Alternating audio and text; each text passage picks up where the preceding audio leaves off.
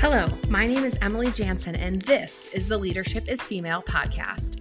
I am a female leader in the pro sports industry, and my front office resume includes titles like GM, VP of Corporate Partnerships, and Director of Sales.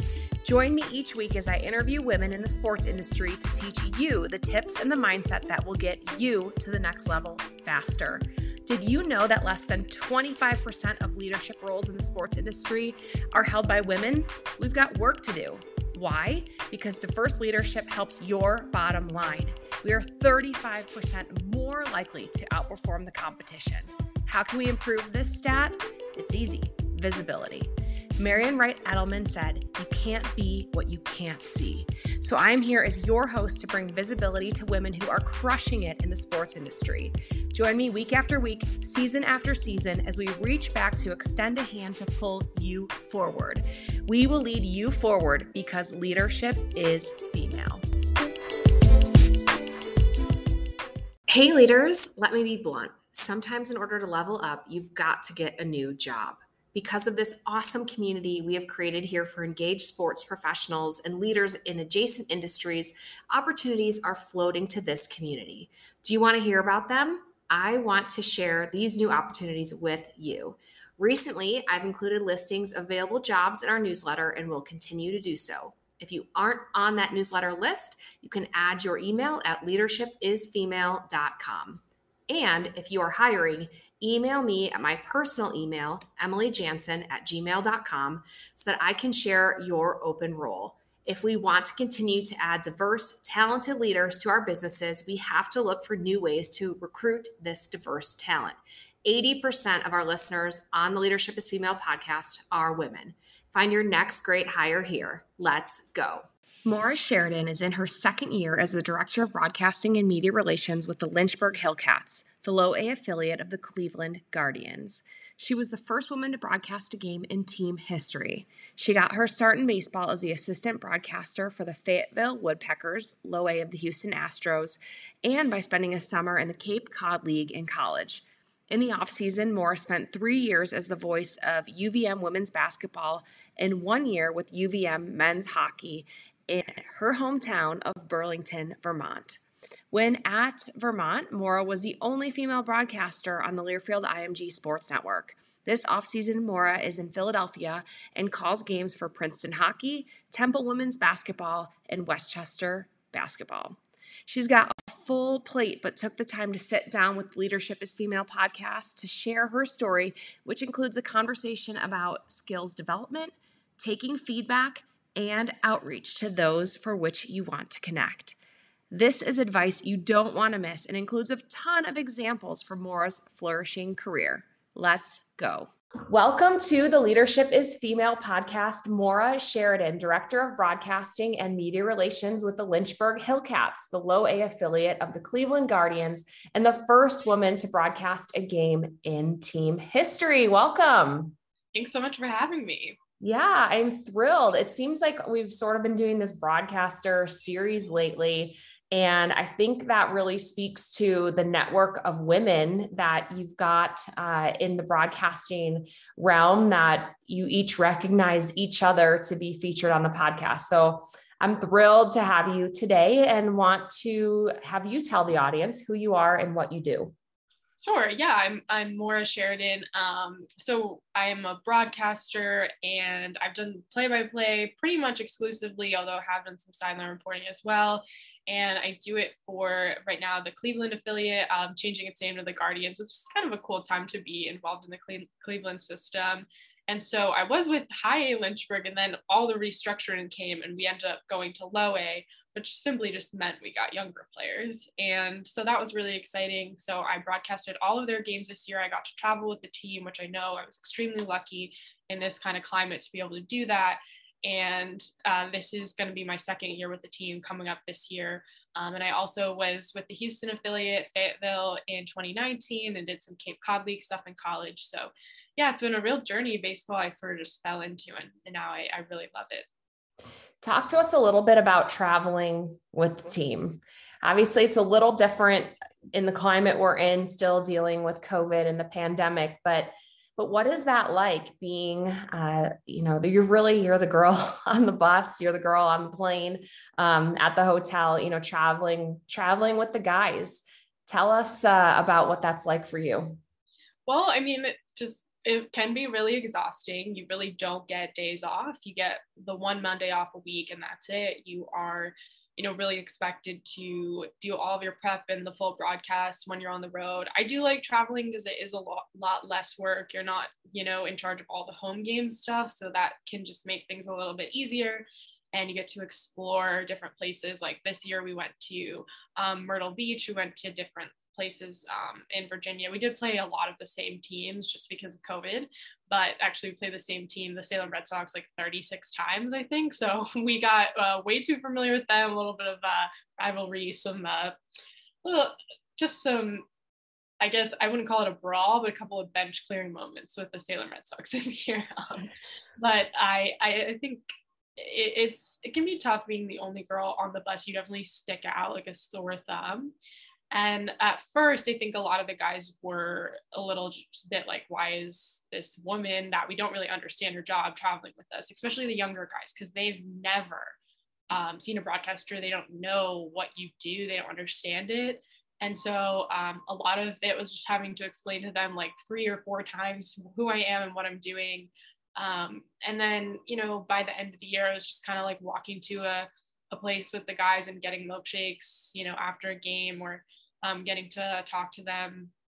Just like post game was really fun on the bus and you know they were always talking about like the things they did well the things they could uh, do better and so you kind of get this like perspective that you just simply wouldn't get if you weren't riding the bus and, and kind of seeing who they are out of the um, away from the baseball field which is my favorite part.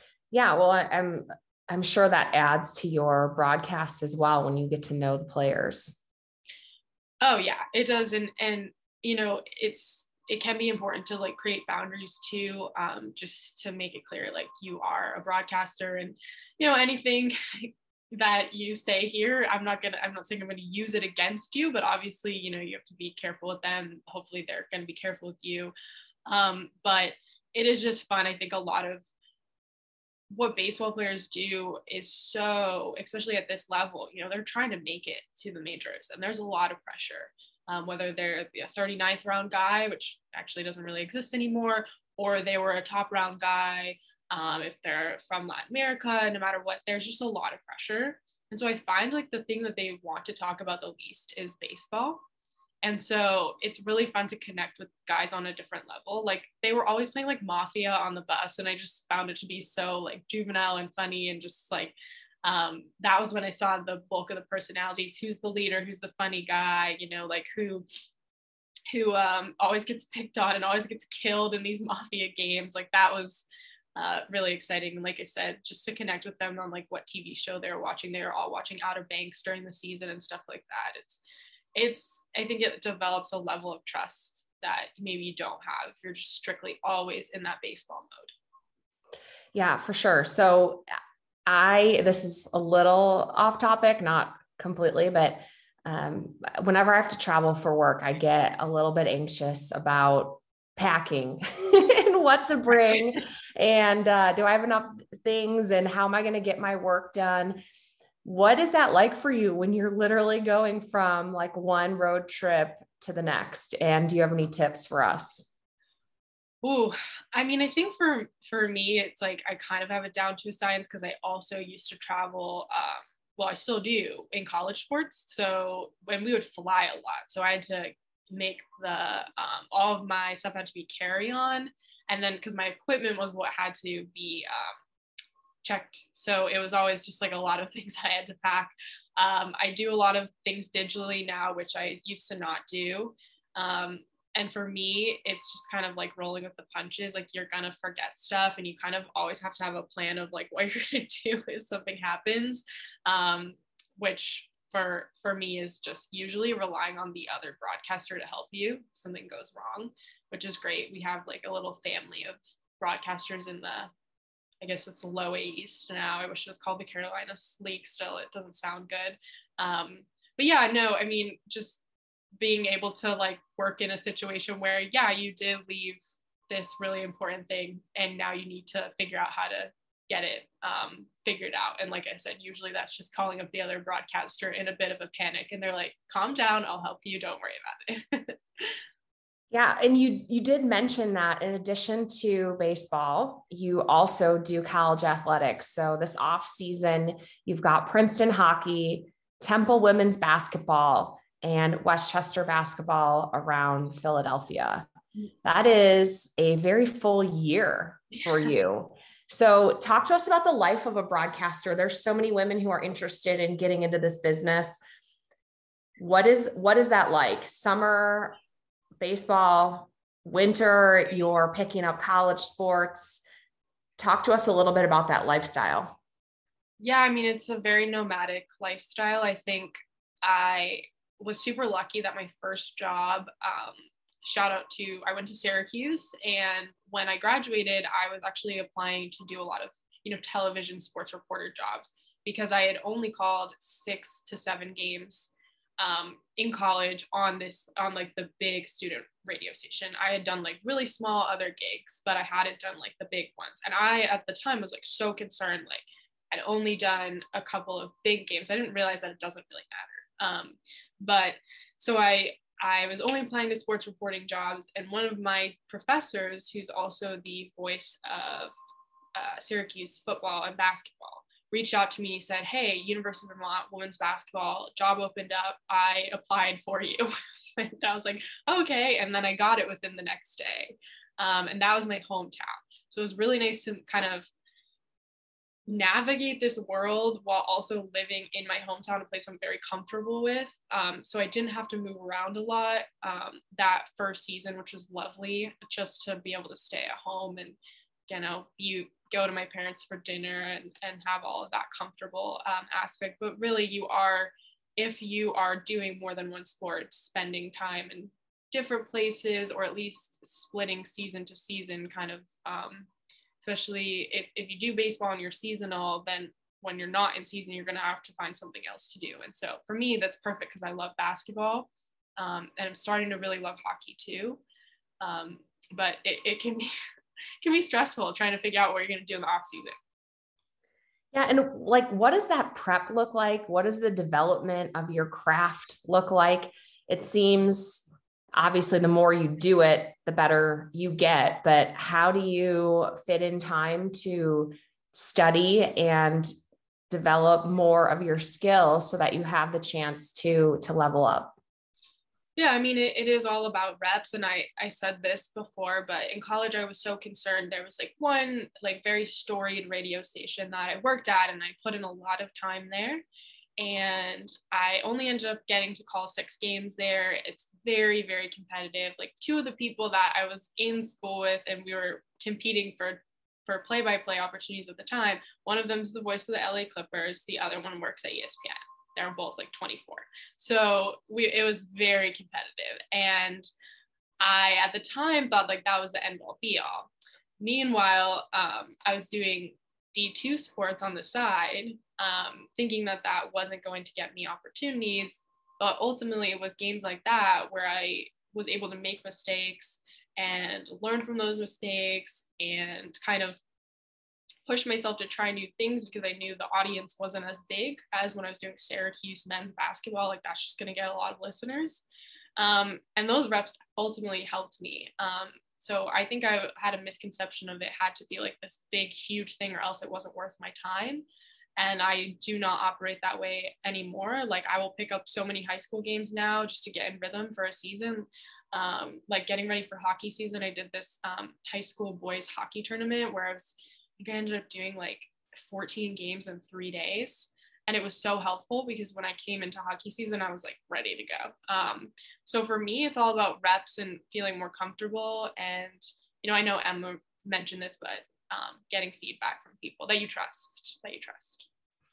So you said your first gig you got because your professor mm-hmm. applied for you. Yeah. But what tips do you have for those who are looking to get their start? I think the first thing is, like I said, just take every opportunity when you're in college. Do not turn your nose up at anything. Um, and and be willing to try new things. I so when I was in school, ACC Network was launching, and they ultimately did like a, a test run at Syracuse that first year. So when I was a senior, they had a lot of opportunities and um, they were giving the same, you know, two guys the play-by-play opportunities, deservedly so. They were very good. Um, and that's not what was available to me. So they put me on the sidelines and they made me an analyst for field hockey and lacrosse. And I showed up for every game. It was fantastic. I mean, it was operated so well. Um, but ultimately, at the end, they said, You've worked really hard, so we're going to give you a play by play game. And I, I just kind of stuck with it and it really paid off. And because of that, my professor ended up kind of fighting for me in the end. So I think the best thing you can do is say yes at, at the beginning of your career, say yes to um, anything and just trust that people that recognize hard work and recognize the work ethic and, and see what you're putting in, your willingness to kind of be flexible, it will pay off, even though it might not feel like it in the moment. Um, trust that th- those people exist and they will help you if they see that you're working hard. Yeah, I love what you said there. People recognize hard work. And what was also laid down was that trust and sort of the patience. Because when you're in the moment, it's like, oh man, is this ever going to work out for me? Um, but but that patience and that trust also in yourself and your career is like crucial to get to get to that next step. So, what's the best part of your job? Ooh, I think the best part for me is just getting to watch. So for me, like I am ultimately like these players that I am uh, working with, whether it's college sports or um, professional sports, I am watching them attempt to live out a dream, whether that dream is like to make the NCAA tournament or to get to Major League Baseball. I'm watching that progression. I love working with a team because you can see it in real time. So we had a guy earlier this year. His name was Alec Planez, and he was really struggling. He's 19 and he was striking out like at an extremely high rate, like one of the highest rates in, in baseball, and just um, was the highest strikeout guy in on our team. And by the end of the year, he was our top home run guy and was, you know, batting like 400 and just playing incredible baseball. And he's, you know, a great center fielder, and you could see that grow for him. So to just see someone who started out so frustrated uh, work as hard as he did and then ultimately become one of the better hitters in low A was really fun. And I think it's like stories like that, or, you know, seeing a guy that came back from Tommy John and, and now he's like throwing lights out. It's it's the best part, especially when you just see the hours these guys are putting in and the time they're putting in and just the emotional uh, aspect that goes into trying to live out a dream. I can connect with it uh, at the, you know, it's not the same level. It's not as physical for me, but um, that's my favorite part. Just watching them succeed. And you know, some of my guys from Houston are now on the Astros. Like Luis Garcia was on Fayetteville when I was there, so pretty cool to see that. Yeah, that's incredible. And you get to know them so well when you're the one who's talking about them uh, and and their whole journey. So that's got to be so cool. Well, for you personally, what's what's been the most rewarding for you? Um, I think the friendships that I've made have been the most rewarding. I so I don't know if Emma or Jill has mentioned this, but you know, we met through like Twitter and just somebody wrote a story. Um, I think it was about Melanie and Susie. And then they were like, here are the other broadcasters in baseball. I didn't know anything about them. And so I just followed them all on Twitter and we started DMing and messaging each other and probably like dumped a lot of information on each other that maybe you wouldn't dump on someone that you just met, but we just have the same experience or similar experiences. So we became very close very quickly and it was all like virtual, which is interesting. And then we met at Lexington, Kentucky right before the pandemic. And so since then, we've just been like as close as you can be. Like we're all going to Emma's bachelorette party. We're all like super. I mean, I consider them to be some of my best friends. And um, even like the male ally broadcasters that I have, like just talking to them, FaceTiming them on the phone, and just you know, um, they have this like extremely strange passion that I do as well. And so we kind of nerd out and have that like amazing connection that is super rare i think. And so for me just those genuine friendships that i've made have just meant so much to me and i just love you know kind of following their careers and seeing where they all go as well. Yeah. Uh, well, so my next question was going to be how important is your network of women in broadcasting? And it's so cool that you told us about it as as the best part of your job personally is the women who are around you. So, who are your role models and mentors and how important are those people to your career development? Yeah, I mean, so I have like all these different kind of role models and they all have affected me in different ways. Um, so Beth Mowins was kind of the first person to say you should go in a play by play. She just sort of offhandedly said it to me. I was at her Hall of Fame ceremony um, at Syracuse. She was, of course, you know, it's going in the Hall of Fame there, and she's uh, just kind of asked me why I didn't do it, and I didn't really have a great answer for her because um, I was a junior and I just hadn't really seen it as something I was capable of, uh, and I'm not sure why. I I don't know if it was because I didn't have good female role models in the field or you know i come from a really small town. I might have just simply not thought that was a career path. Um, so i always wanted to be erin andrews who i love and respect but this what i like is talking for two hours. Um, so i i think she has been a huge role model for me. I just love how capable she is of doing any sport. Like she is made a real name for herself in softball, but she also does NFL games and she'll also she was doing Cubs games this year. Like I love that flexibility that she has and just um, so yeah, she's my biggest role model. And then you know I really do look up to um, the other women um, like Emma, who's a little bit older than me. She has had a little bit more experience, and so someone like her. it's really important to me to see her journey and just I love how happy she is in Portland and um, I do rely on those women if I'm feeling down or if I need some advice on how to stop saying a certain word that I'm crutching on during my broadcast. They always are there for me for that. Yeah. And I think what you said there was really important about the role models in your life. So, Erin Andrews had so much visibility when you were coming up, um, you know, even for me in my career over sort of the last 10 years, she's really been featured.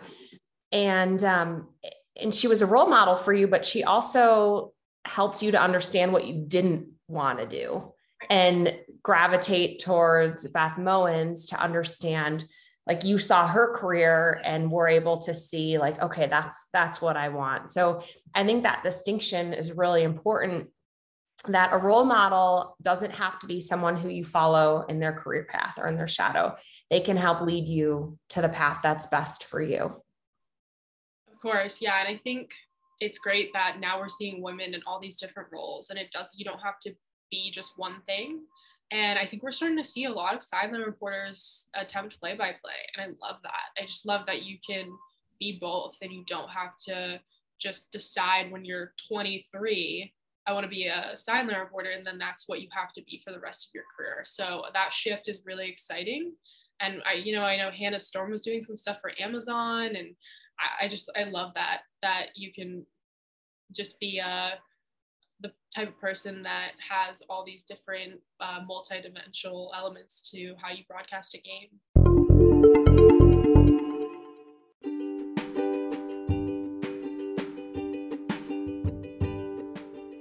Hey, leaders, if you want to be in for a treat, definitely subscribe to this show if you have not done so already, because we have so many amazing episodes coming up.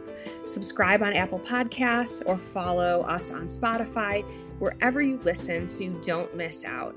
And if you leave us a review or post about me or tag Leadership is Female on your Instagram stories, to talk about the show, we'll enter you into a giveaway. We're giving away something every single month. Some of my favorite things from my favorite work bag to my favorite sunglasses. Make sure that you spread the word and we will reward you for that.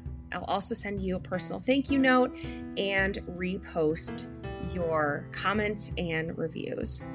Last thing, did this episode bring you any insights, ideas, aha moments, anything you are inspired by?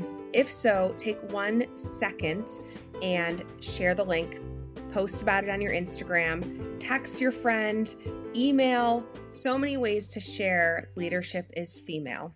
And if you do post about this show, again, don't forget to tag at Leadership is Female or at Emily Jansen or my awesome guest today. Because knowing that this conversation made a difference for you means the world to us, and we love to see it. Thank you so much.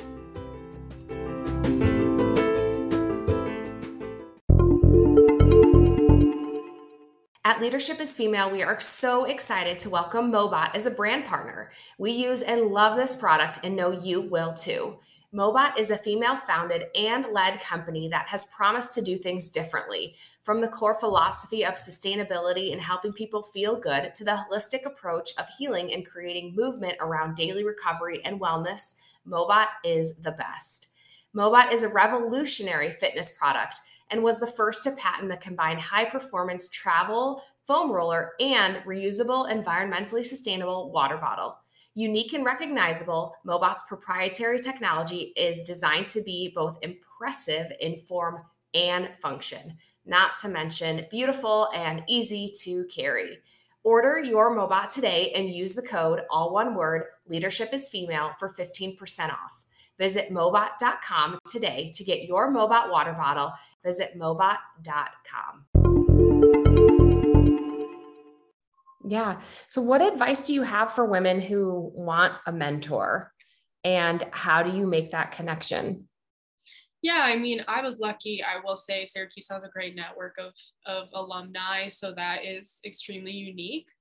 Um, but I think just anytime you can reach out with a genuine connection is really important. And sometimes that means that you don't ask them for help for a while.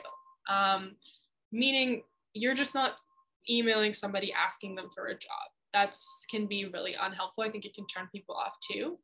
Um, some of the things that I've done in the past is just ask people to review a tape or um, you know, so Leah Hextall ended up being a really big influence on me because I was brand new to hockey, and now she's at ESPN doing hockey, which is amazing. She's doing NHL games, but um, I just reached out to her and was like, "How do you prep for a hockey game? Like, I don't even know." And she just called me back and gave me all these tips and and told me what to value in hockey, which truly I didn't, I had not valued at the. You you really have to value um, player recognition because that's all you're doing in hockey. It's so quick. And so um, just the way she prepped for that was so cool. And i take i take basically stolen from her. And um, so i think reaching out with like a simple question um, that's not like how can you get me this job? Um, can you even like listening to your tape is sometimes like a big um, ask for someone. So even if it's just a simple question of like, well, what do you think of when I interview? Should I ask this question or how do you ask a tough question in an interview? Whatever it is, um, if you can um, do that quickly and, and establish that connection and then keep in contact and uh, like i said try to be as genuine as possible and and that involves sometimes um, just like getting to know that person as a human being and not as a broadcaster you know their hobbies and the things that they value in their life outside of um, their career. I, I do think it's so important that basically you're friends with someone or at least acquaintances with someone before you're asking them to be your mentor take you on in like a certain way of helping you get jobs. Okay what you said there was so gold so i'm going to restate it. So be specific in the ask so not something so broad like look at my tape you gave the example of an interview question um, which is also a small ask keep in contact, be genuine, and know them as a human. And those are amazing points. Amazing points. I've mentioned so many times that I get outreach with people asking, Can I um, have an hour of your time to pick your brain?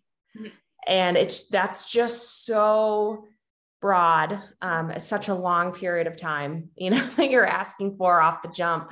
so I, you know, the, the, the tips that you laid down right here, I, I think are critical um, to helping to build your network of uh, incredible, successful people. What happens when you get a no? I mean, I, I think you need to just accept that. And sometimes you'll get a no, like I can't right now. It it's pretty it's nice to like look at someone's schedule because you might see that they're like in the middle of NBA season or something. So maybe that's not the best time to contact someone. Um, but yeah, I mean, just be like flexible with them too.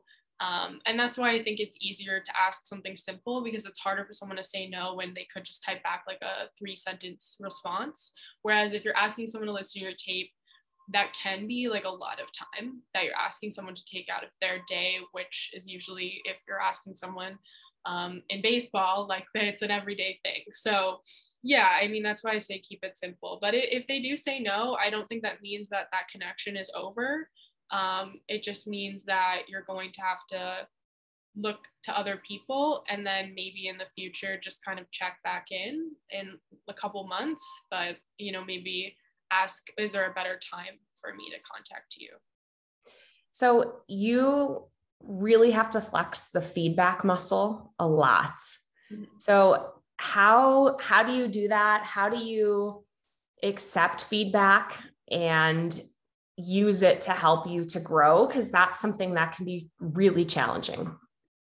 Right. So when I was in college, we would do like full broadcast. I mean, it truly it was like the most professional setting. Like we would do stories every week. It was crazy. Like we were so into it. And so after every show, we would have critiques and we would sit in a room and um, somebody, I think it was the producer, would just kind of like run through everything that they think we could have done better. Um, that was like being thrown into the fire sometimes. Sometimes you heard things that you didn't agree with, or you approached a story a certain way and someone didn't see you know it from your perspective or whatever.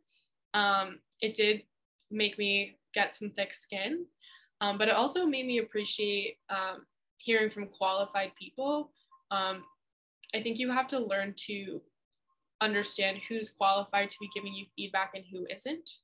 Um, meaning if someone with an egg on their twitter is giving you feedback probably don't don't listen it's okay like you know, when I worked at UVM hockey, there was like a whole blog about me and how much I didn't know about hockey.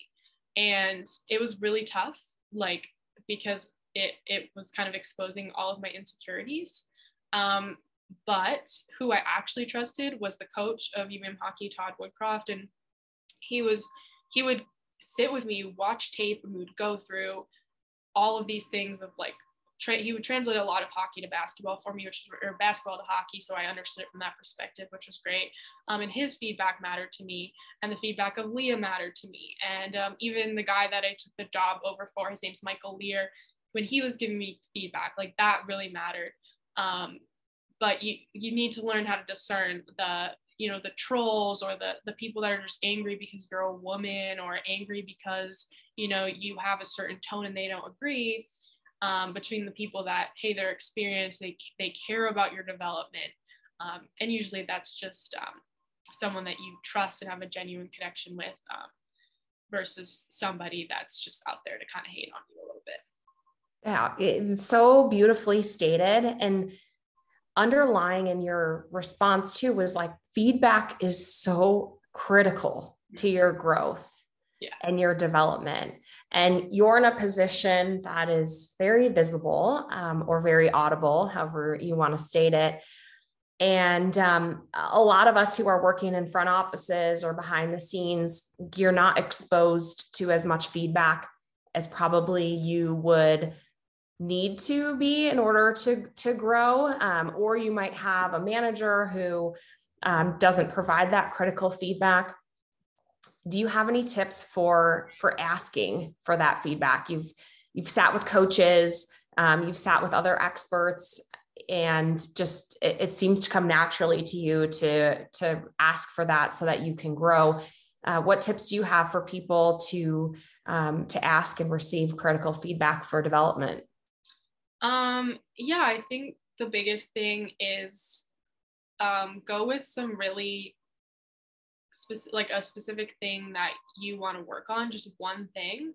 Um, when I went to Todd, first of all, I think he really appreciated that I was showing up to almost every practice and making like tapes and watching their practice um, because I was very like nervous. This whole thing came on, the hockey thing came on out of nowhere, and I had like a week to prepare, so it was a lot. Um, and I I was really visible around that program because I wanted to make sure people understood like I cared. Um, so that that mattered to him. I think you know if you ask someone for help and and and you haven't really shown them why you deserve it, maybe that's not the best person to ask. So um, in that case, I just came to him and I said, you know, I'm I'm struggling with ways to um, in my brain like you're telling me your game plan and i'm struggling in my brain to understand you know what this means. And so everything he did, like he would give me um, the lineups or uh, the lines for the night.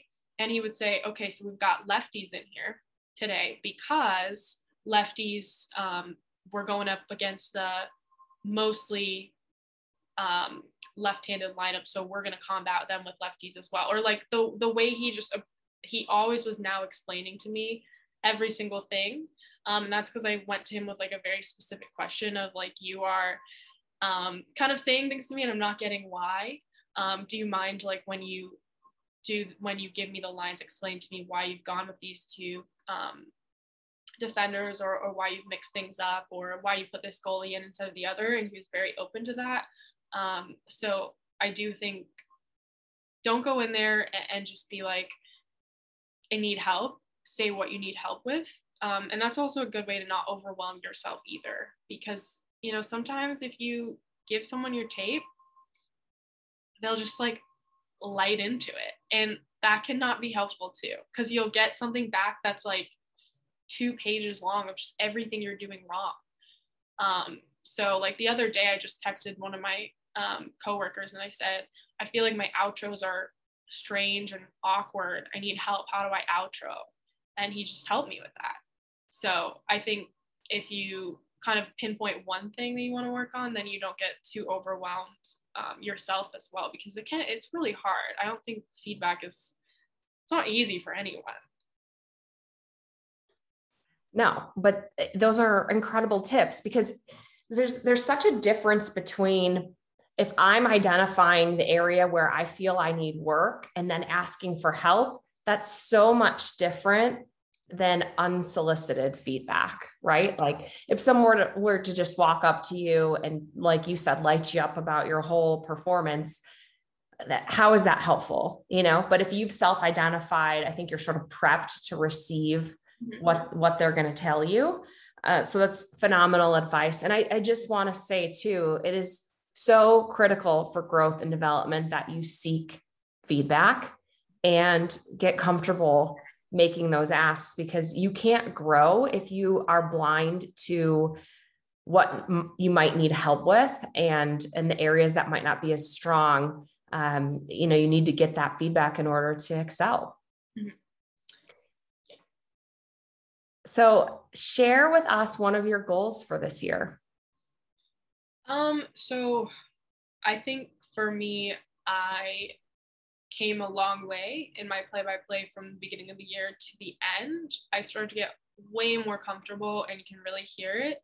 Um, I do want to make like more of an effort to be a little bit more creative with my broadcasts, um, getting players involved. It was difficult during COVID. You know, there were certainly restrictions of how, what I couldn't couldn't do, and in your first season, you're just trying so much to survive as a number one by yourself that creativity gets thrown out the window um, in favor of efficiency. And now I feel like I've I know how to do things. I know how to be efficient, so I can be more creative. So I'm just looking to kind of talk to guys and learn a little bit more about the process of, you know, how they get better at a certain thing and um, specific ways that they're working on their change up, and then trying to implement that into a broadcast in a way that's really concise um, baseball is hard to tell a story sometimes because you might have two minutes but you might have 30 seconds and then he hits a home run. And how can you get that story in before he hits that home run in a way that's like understandable while also describing the action.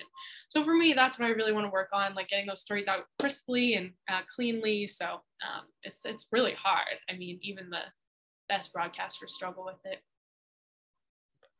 Yeah, eh, for sure, because you're trying to tell a story, but you want to keep up with what's what's going on. And I had a woman that I interviewed on the podcast. Her name was Nancy Hensley and she told me that one of the most crucial ways or one of the things that that women can do to level up in their career is become better storytellers. And she's a marketer. Um, but I I couldn't agree with that more because I've seen the connections be made, um, the business deals get done when you can impress somebody with your storytelling prowess. So, you know, that's what you get to do day in and day out. And, you know, that might be a tip for our listeners here is listen to the broadcast with a different ear. Listen to it thinking about developing your very own storytelling skills and uh, and learn from these these women and these men who are working on their craft every single day. Right. Yeah. Just listen to people that you think are great and, and that will make you better yourself. For sure, for sure. Okay, well, this has been an incredible interview. Thank you so much. And I've got the final four questions for you. And the first one is uh, exactly what I was talking about, but it's about you, Maura What is your best piece of advice for women? I think just it's okay.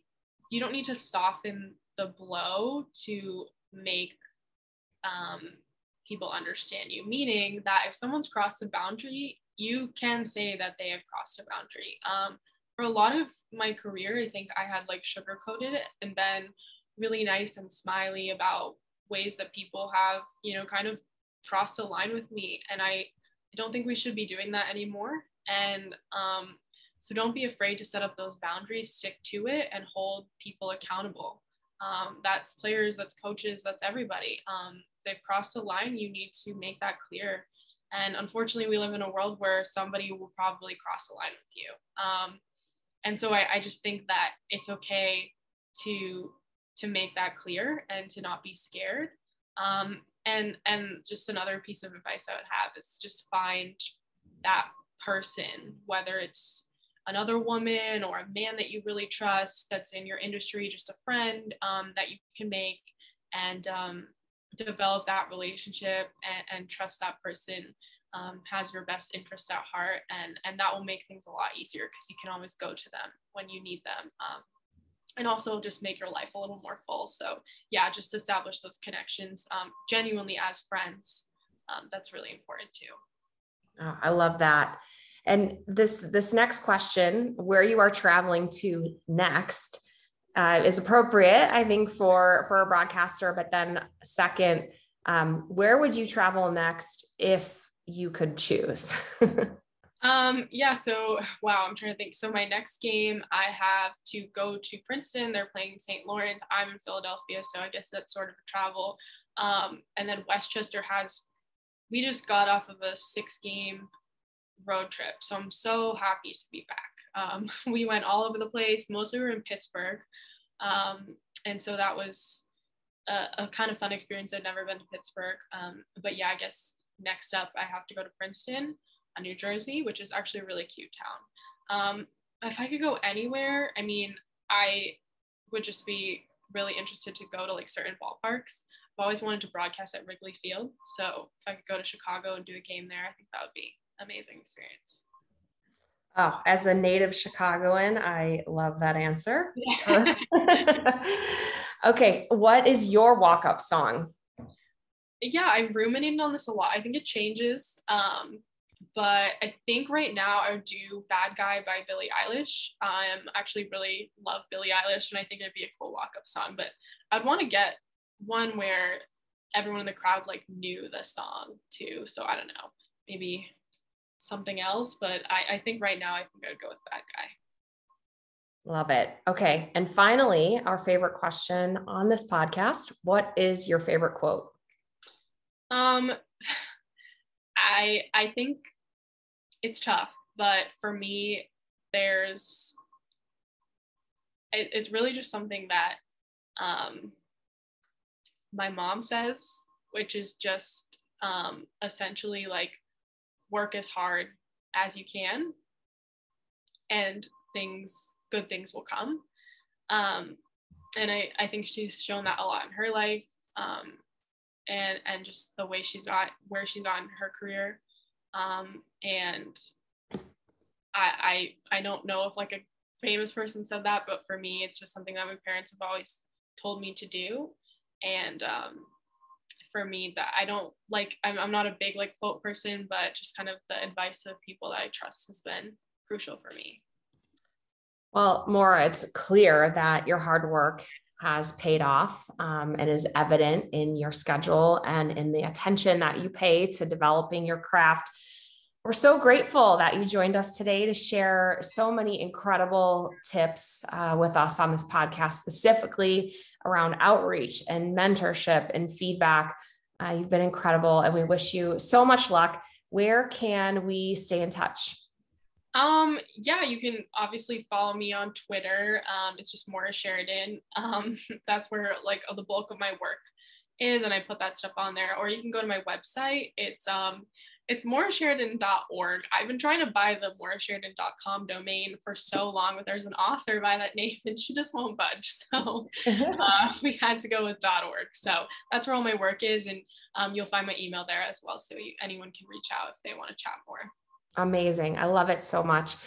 Maura, thank you so much and um, have an incredible 2022. We'll be cheering for you. Thanks so much, Emily. With that, let's get into the top four takeaways. Number one, rely on others. You do not have to go it alone. Number two, talent development is about reps. Take opportunities to practice your craft and be willing to try new things to get those reps. Number three, when reaching out to make connections, be specific, make small asks, keep in contact, be genuine, and get to know people as humans, not as what they can do for you. And number four, when receiving feedback, understand who is qualified to give you feedback. Thank you for listening to the Leadership is Female podcast. It means the world to me that you chose to spend your time with this podcast today. If you like this episode, subscribe, share, and review. What can you do today to lead her forward? We will do our part to lead her forward because leadership is female. Thank you for joining us.